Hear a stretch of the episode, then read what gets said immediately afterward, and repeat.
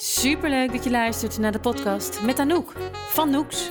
Vol inspiratie en motivatie voor je marketing en mind. Om zakelijk en privé succesvol te zijn. De samenwerkingsovereenkomst liep bijna ten einde. En tegen deze periode moest haar klant gaan beslissen of ze de dienstverlening wilde verlengen of dat ze het wilde beëindigen. Maar juist op het moment dat het ten einde liep, kreeg ze nog een shitload aan werk van haar klant aangeleverd. En dit moest allemaal nog verwerkt worden in die laatste drie dagen van de overeenkomst. Ja, ik kan dit niet allemaal afkrijgen. Dit is niet redelijk. Uh, wat moet ik nu doen, Anouk? Dat was haar vraag. Ze wist even niet hoe ze met deze klant moest omgaan, hoe ze dit moest communiceren. En ja, eigenlijk wat hierin handig zou zijn om terug te communiceren. Ik heb haar een antwoord gegeven die ze iets minder leuk vond, omdat um, ze had natuurlijk verwacht dat ik zou meedenken over een manier om duidelijk te maken aan de klant dat dit niet allemaal meer haalbaar was. Maar de werkelijkheid was dat zij te weinig kaders en grenzen had gesteld binnen haar all-in concept. En dat ze hiermee eigenlijk ja, nat ging op het stukje uh, heel veel werk aangeleverd krijgen, net voordat de dienstverlening zou beëindigen. En ik zie dit heel vaak gebeuren bij ondernemers die een all-in concept, een all-in formule aanbieden. Dat ze niet goed nadenken over welke grenzen binnen dat concept zeg maar, worden gehanteerd. Hoe ze kaderen wat hun klant wel en niet mag aanleveren, op welke manier. En dat het dan eigenlijk op een gegeven moment een heel, ja, een heel wazig, niet te overzien geheel wordt. En dit is jammer, want een all-in concept kan super waardevol zijn. Maar er zijn wel een aantal dingen om rekening mee te houden. En daarom wil ik je in deze podcast even meenemen in het all-in principe versus het limitless idee. En met limitless, ja, ongelimiteerd, zeg maar. Dus hoe zorg je er nou voor dat je wel de waarde van all-in kunt bieden, maar dat je klant niet ongelimiteerd gebruik gaat maken van alles binnen dat concept? Het is namelijk echt een enorm verschil of je all-in aanbiedt of dat je ongelimiteerd aanbiedt. En op het moment dat het ongelimiteerd is, stel je dan inderdaad voorwaarden op voor als je richting het einde van je dienstverlening loopt. Nou, in dit geval, deze klant die had een dienstverlening waarbij uh, ze dingen aanlevert voor haar klant, ze dingen maakt voor haar klant. Um, en in dit, in dit proces is het natuurlijk heel normaal dat de klant eerst iets aanlevert, vervolgens gaan zij dat verwerken, maken ze iets dan wordt er nog feedback van de klant gevraagd. Hè? Dus dan kan de klant ook nog opmerkingen maken van... Ik zou dit wat anders willen of uh, hier ben ik nog niet helemaal tevreden over. En dan is er vervolgens een tweede ronde waarin er uh, dingen worden gemaakt. Hè? Wanneer, waarin er wordt bijgesteld, uh, waarin het beet, wordt verbeterd. Nou, je kunt je voorstellen dat, hier, dat dit proces een aantal dagen kost.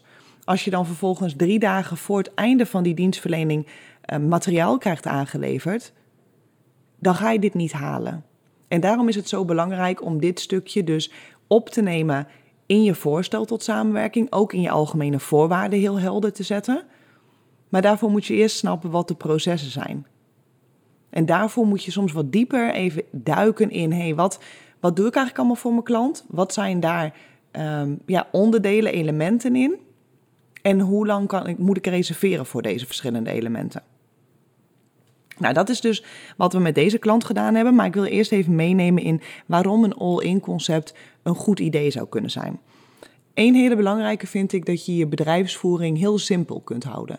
Op het moment dat jij all-in aanbiedt, hoef je minder te gaan nadenken over uh, losse facturen schrijven. Hoef je minder urenregistratie bij te houden.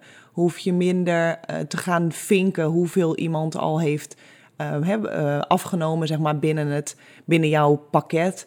Uh, om daar bijvoorbeeld achteraf te gaan nafactureren.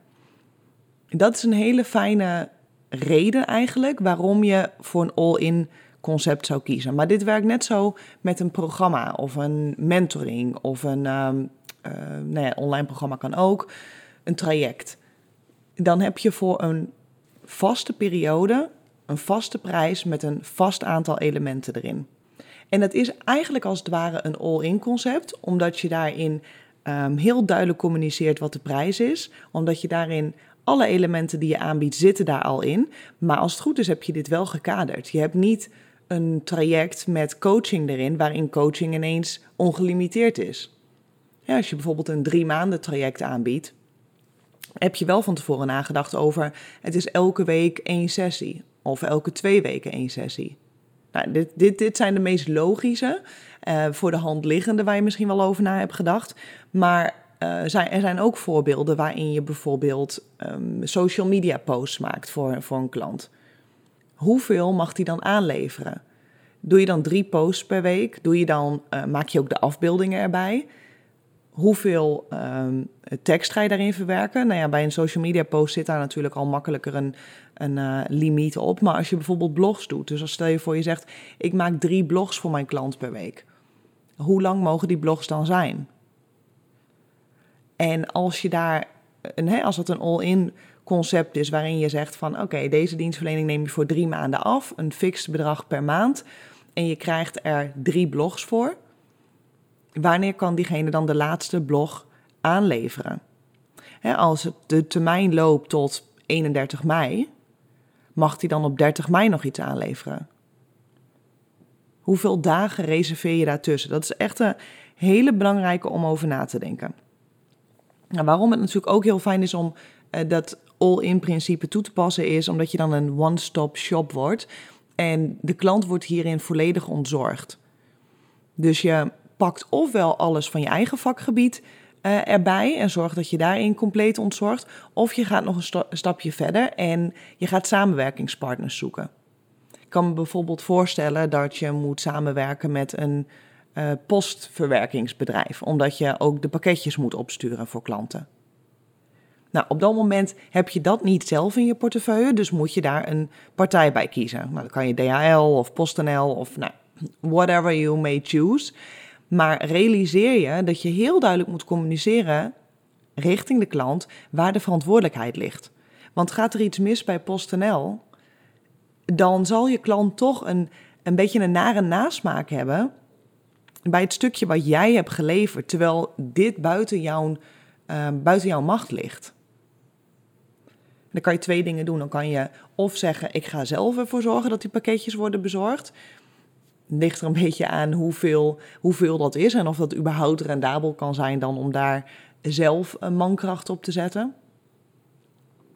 Als dit niet zo is, dan moet je erover nadenken of het wel uh, handig is om dit allemaal uit handen te nemen. Want op het moment dat het tegenvalt, hè, of de kwaliteit van je samenwerkingspartner, of de communicatie van je samenwerkingspartner, of de service valt tegen, dan weerspiegelt dat ook op jou.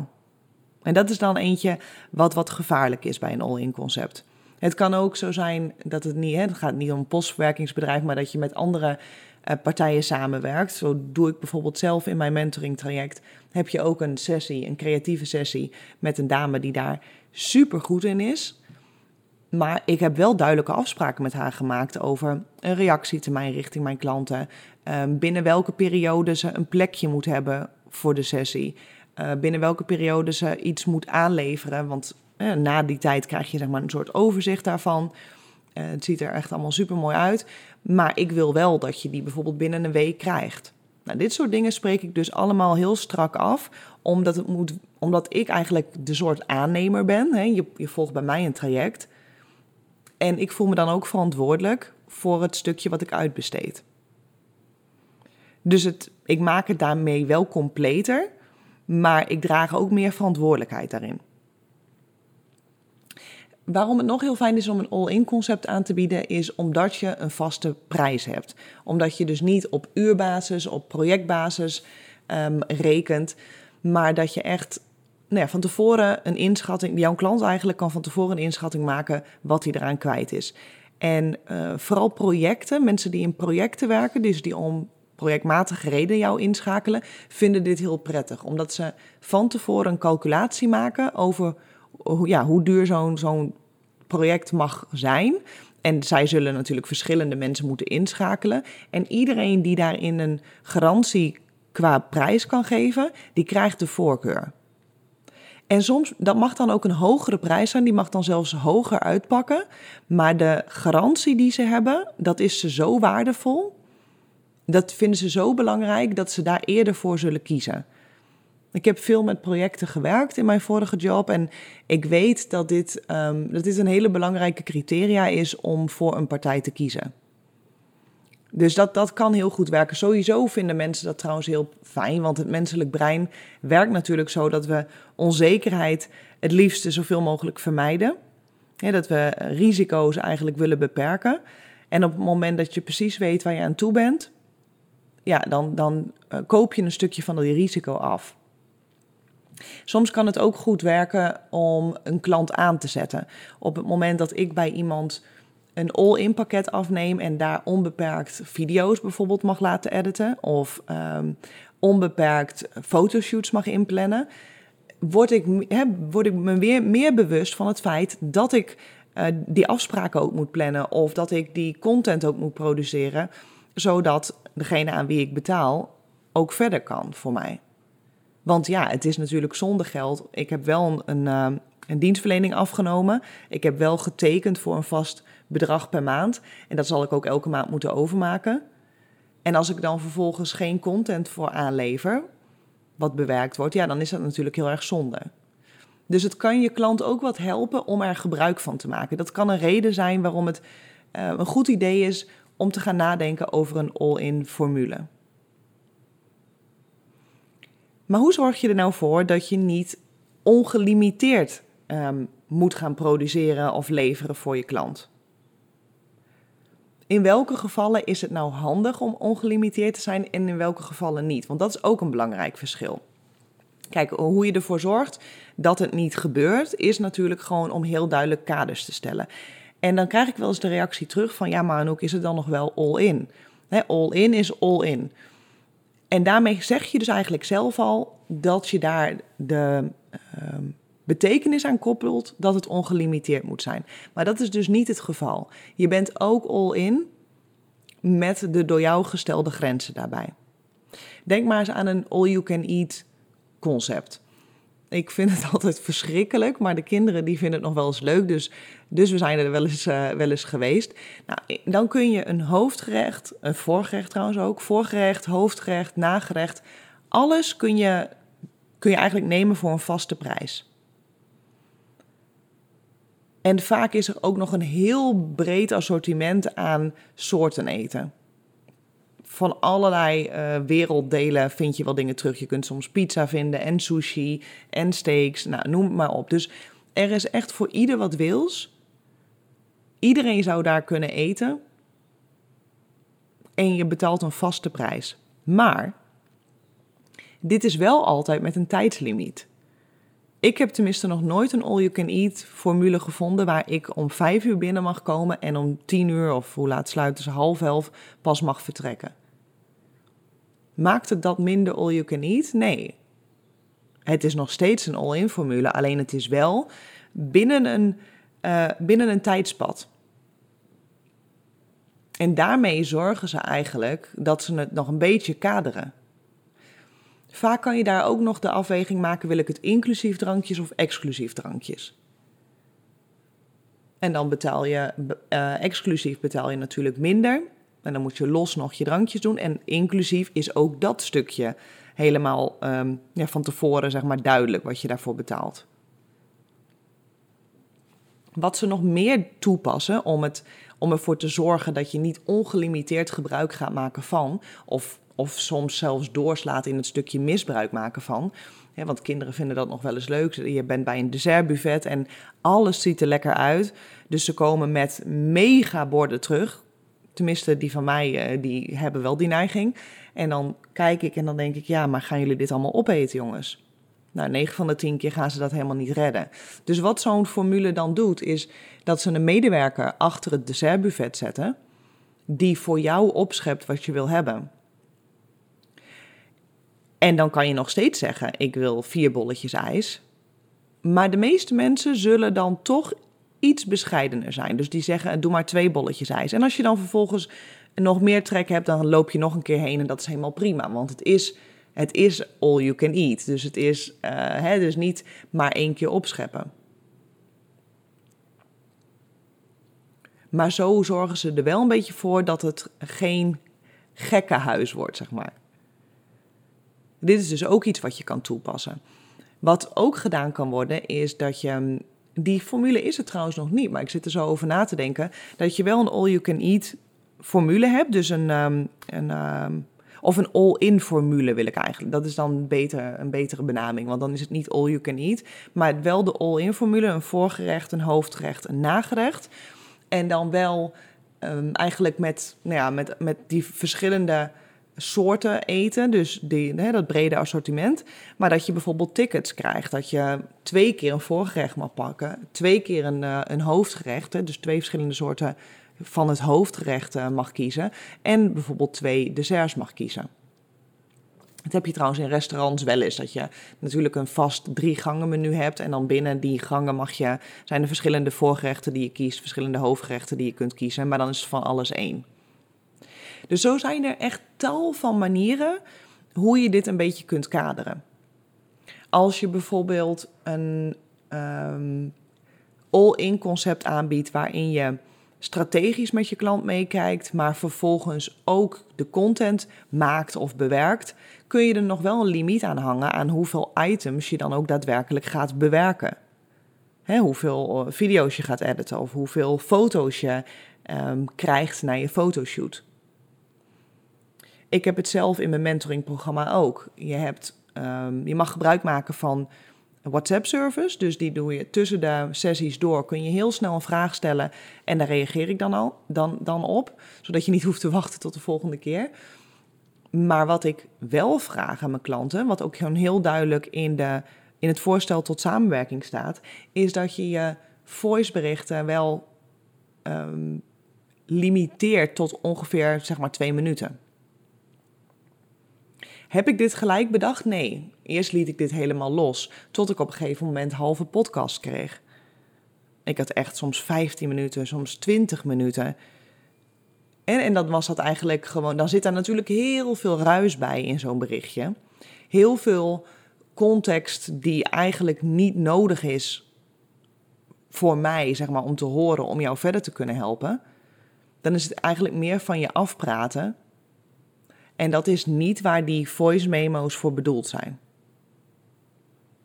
Dus op het moment dat ik signaleerde van, oh, dit wordt, uh, hier moet ik wel even uh, scherp en alert op zijn. Want als al mijn klanten dit gaan doen, dan ben ik alleen nog maar voice memo's aan het luisteren. Dus toen heb ik ingevoerd, nog steeds ongelimiteerd, maar wel tot twee minuten. En dit is niet alleen voor mij prettig en voor mij werkbaar. Maar het is ook voor mijn klant heel fijn om hierin gestuurd te worden, omdat ze dan veel scherper moeten nadenken over ja, wat wil ik nou eigenlijk vertellen of waar wil ik nou eigenlijk hulp bij? Wat wil ik nou eigenlijk vragen? En dus er zijn ook een aantal vragen uh, die ik vaak stel vooraf. Dus dan zeg ik van, ja, op het moment dat je een voiceberichtje gaat inspreken, denk even na over waar loop je tegenaan? Wat wil je eigenlijk van mij? Wil je dat ik je advies geef? Of wil je dat ik um, even naar je luister? Of wil je dat ik je een wedervraag ga stellen? Wil je dat ik je even, ja, um, hoe moet ik het zeggen? Of inspireer soms met iets? Dus er kunnen verschillende insteken zijn waarom je een voiceberichtje stuurt. En ik probeer ze, mijn klanten dus, van tevoren te laten nadenken over wat dat is, voordat ze hem bij mij neerleggen. Het is bij mij overigens wel verder ongelimiteerd.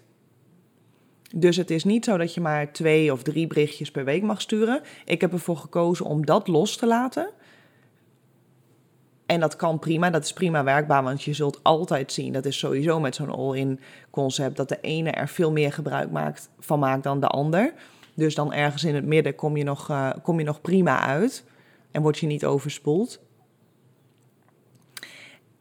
Maar ook omdat ik um, ik vind het zelf een hele fijne manier van werken. Dus het voelt voor mij ook totaal niet zwaar. Ik vind het hartstikke fijn als mensen uh, zo berichtjes sturen. Want ik kan heel snel to the point um, ja, een, een, feedback geven. En ze kunnen snel weer door. En dat is waar ik voor sta. Dat je niet, het hoeft allemaal niet ellenlang te duren. Sommige dingen kunnen gewoon echt snel opgelost worden. Sommige dingen gaan wat dieper. Maar juist die combinatie van beide toevoegen vind ik, vind ik eigenlijk heel krachtig. En daarom heb ik ervoor gekozen om ze niet te limiteren. Om mijn klanten niet het gevoel te geven van... oeh, ik moet echt goed nadenken of ik nu wel een berichtje stuur... want ik heb maar twee berichten per week. Plus, als ik dat doe, moet ik dan, zou ik dan eigenlijk ook moeten gaan bijhouden hoeveel berichten iemand heeft gestuurd. Als ik hier heel strikt in wil zijn, hè? Dus ik leg mezelf ook weer een stukje administratie op. En dat vond ik in dit geval niet nodig. In sommige gevallen is het wel goed hoor om dingen te limiteren. Want als je dat, ehm, als je dat niet doet, kan het ook zijn waarde verliezen. op het moment dat je ergens ongelimiteerd gebruik van mag maken, zal het soms minder waardevol voelen dan wanneer, je, uh, wanneer daar eigenlijk een, een, een max op zit. Om eigenlijk de reden die ik net al zei, omdat je dus veel kritischer gaat kijken naar: hey, wil ik dit stukje aanleveren? Wil ik hier iets voor terug? Ehm, wil ik wel een voice memo sturen? Want ja, misschien dat ik deze vraag zelf wel kan beantwoorden. Dus het kan zo zeker heel erg goed zijn om, um, om daarin hè, in, het, in het aantal ook um, te limiteren.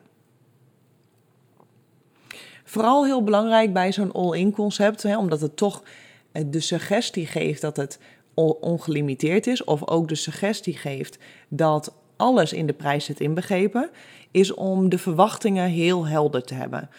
Je wil eigenlijk geen kleine lettertjes ergens toevoegen, zodat de klant achteraf baalt van het feit dat hij, nou, dat hij niet goed op de hoogte was wat, er, um, uh, wat de voorwaarden waren van jouw all-in. Is natuurlijk een hartstikke mooie manier om zo te verkopen, maar op de lange termijn gaat het zich tegen je keren. Tenminste, dat is waar ik echt voor sta. Ik, ik wil dat niet. Ik wil het gewoon dat het heel helder is uh, in verwachtingen richting elkaar. Wat je, wat je bij mij mag neerleggen, wat je, waar je gebruik van kan maken. Hoe vaak, hoeveel, op welke manier. En als ik er dan vervolgens voor kies om daarvan af te stappen, om je extra te geven, hè, om te overdeliveren, dan is dat aan mij. Dan is het wanneer ik daar ruimte voor heb. Dan is het wanneer ik voel dat het nodig is. Dan is het wanneer ik denk van, hé, hey, als ik nou even, nou hier even iets extra's bied, heeft dat zoveel effect op mijn klant? Geeft dat een beter resultaat? Dan kies ik daarvoor. Maar je kan beter in, uh, aan de voorkant heel helder zijn en heel goed um, ja, de voorwaarden zeg maar, opgesteld hebben en er vervolgens van afwijken. Ik vind sowieso namelijk vaak dat er soms te snel achter voorwaarden wordt geschuild. Dus dat er te, te makkelijk wordt gezegd, ja, maar volgens mij algemene voorwaarden. En dan verlies je het belang uit het oog. Tuurlijk moet je zakelijk zijn en tuurlijk moet je uh, niet, niet over je heen laten lopen. En is het niet de klant die jouw regels bepaalt? Absoluut niet. Maar soms is het ook choose your battles en kijk wat uh, wat het belang uiteindelijk het meeste dient. In ieder geval, bottom line, ik ben echt wel heel erg fan van een all-in concept. Maar ik hoop dat ik je er hiermee met deze podcast een klein beetje bewust heb kunnen maken van het feit dat een all-in formule niet gelijk ongelimiteerd betekent. Dat je dus kritisch kunt gaan kijken naar je aanbod van hey, is het een all-in pakket? Ontzorg ik mijn klant hiermee? Is het hierin fijn dat ik een vaste prijs heb? En welke kaders heb ik te stellen? Waarin is het goed om te begrenzen? Hè, van bijvoorbeeld aantal, aantal items dat iemand mag aanleveren of uh, aantal keren dat jij contact met je klant opneemt. Het is even afhankelijk van wat je natuurlijk aanbiedt. Ik, ik, praat hier tegen een microfoon en niet tegen één persoon, dus het verschilt gewoon heel erg. En dat is, dat is echt belangrijk om naar te kijken. Wat past bij jouw klant? Uh, wat past bij jouw dienstverlening? Wanneer moet je wel grenzen stellen aan het het aantal keer of, of de tijds, uh, het tijdspad of de periode. En wanneer is dat niet handig? Wanneer is het echt, echt meer waardevol als het min of meer ongelimiteerd is? Ik heb bijvoorbeeld ook een keer een um, abonnement op de sauna genomen. En dan mocht je ook ongelimiteerd komen, maar dan wel alleen in de daluren, geloof ik, van 6 tot 10.